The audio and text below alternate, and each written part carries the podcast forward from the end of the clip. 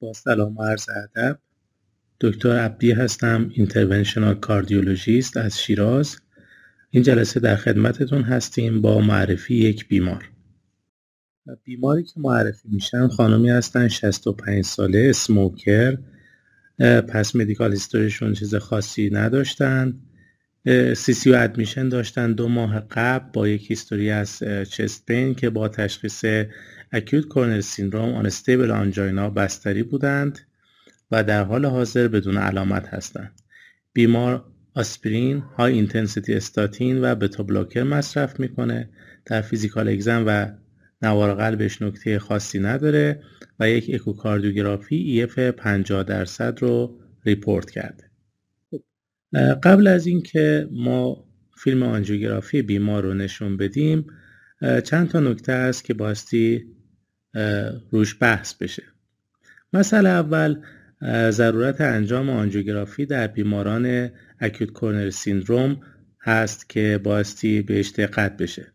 در بیمارانی که به جز تشخیص استمی در بیمارستان بستری میشن، اندیکاسیون انجام آنژیوگرافی خب مشخص است. در بیمارانی که توی کاردیوژنیک شوک هستن یا رفرکتوری آنژینا یا هموداینامیک یا الیکتریکال انستابیلیتی دارن، بایستی ایمیدیت آنژیوگرافی انجام بشه. در بیمارانی که از نظر کلینیکال ایونت های ریسک محسوب میشن، یعنی گریس سکور بالای صد و چهل دارن، ارجحیت این هست که در طی بیست و چهار ساعت اول آنژیوگرافی انجام بشه. و در بیماران دیگر که حالا استیبل هستند، میشه آنژیوگرافی رو در زمان بستری بودن با این مسئله که توجه بشه به وسکولاریزیشن براشون انجام داد. و به نظر میرسه خب شاید منطقی بود در این بیمار ما آنژیوگرافی در زمان بستری انجام میشد، با توجه به اینکه یک خانم پوزمنوپوز اسموکر بود و با تشخیص اکیوت کورنر سیندروم بستری شده بود.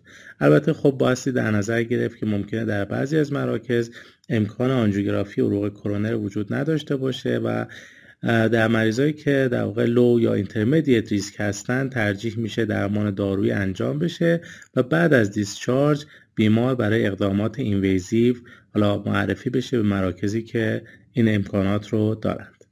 در مورد روش درمان دارویی در این بیمار هم خب چند تا نکته رو بایستی عرض کنم خدمتتون. میدونیم که در بیمارانی که با تشخیص ای سی اس حالا بستری و بعد دیسچارج میشن، استفاده از دپ دوال آنتی پلیت لیدین انهیبیتورها الزامی هست. آسپرین خب برای طولانی مدت استفاده میشه و یکی از داروهای مثل پراشوگرل، تایکا و یا کیلوپیدوگرل رو بسته به ریسک بلیدینگ بیمار تا یک سال بایستی ادامه بدیم. استفاده از استاتین خب در این بیمار به خوبی به شکل های اینتنسیتی استفاده شده.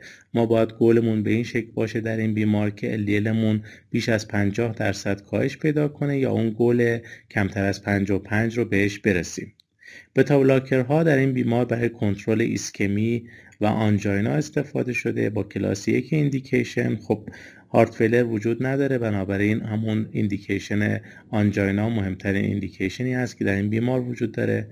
استفاده از ای سی آر خب توصیه نمیشه، اما استفاده از داروهای سودیوم گلوکوز کو ترانسپورت انهیبیتور خب یک مقدار جای بحث داره.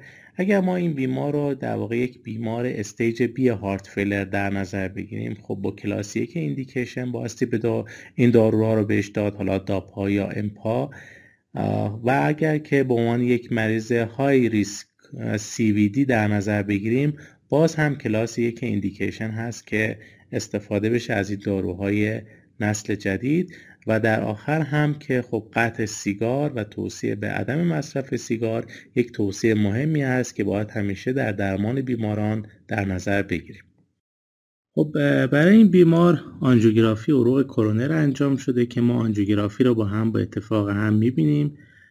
خب توی آنژیوگرافی چند تا مسئله وجود داره از نظر تکنیکال. همونجور که می‌دونید خب کاتتر اینگیجمنت مناسبی نداره، ویوها ویوهای مناسبی نیستن، در حین تزریق اون دیتکتور داره حرکت میکنه. این باعث میشه یک مقدار عروق و زایاتش رو به خوبی نتونیم ببینیم.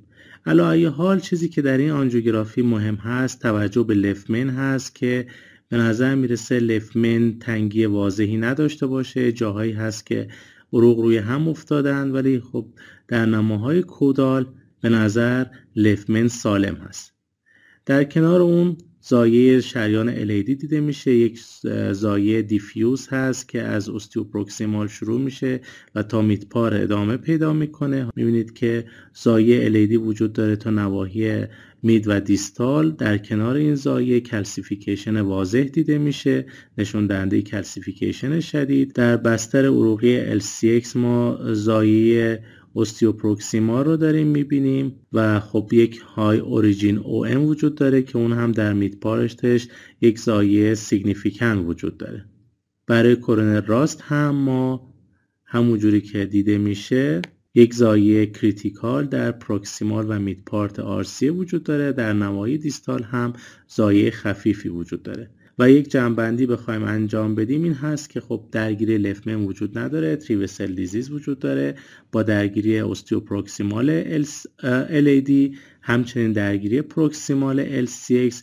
با توجه به اینکه او ام بیمار هم های اوریجین او ام هم بیمار هست، شاید یک جورایی بتونیم بگیم مریض لفمن اکوالانت هست. البته خب این تعریف دقیق لفمن اکوالانت نیست چون یک شاخه قبل از زایه ال سی ایکس وجود داره، ولی خب با توجه به زایه او ام یک ممکن هست این رو هم لفمن اکوالانت در نظر بگیریم.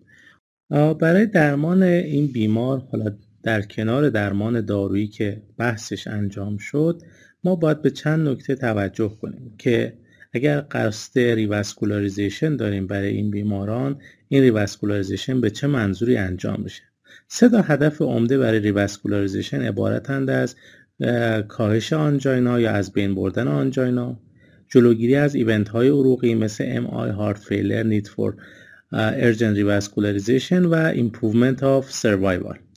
این سه تا هدفی است که ما در انجام ریواسکولاریزیشن بهش توجه میکنیم و برای این اهداف خب چند تا فاکتور رو باید در نظر بگیریم. یکی اینکه آیا بیمار اصلا سیمپتوماتیک هست یا نیست، وضعیت درگیری لفمن به چه صورت هست، آناتومی کرونری آرتری به چه صورت هست، ال وی اف بیمار چجوری هست و در چه ستینگی داریم راجع به بیمار صحبت میکنیم.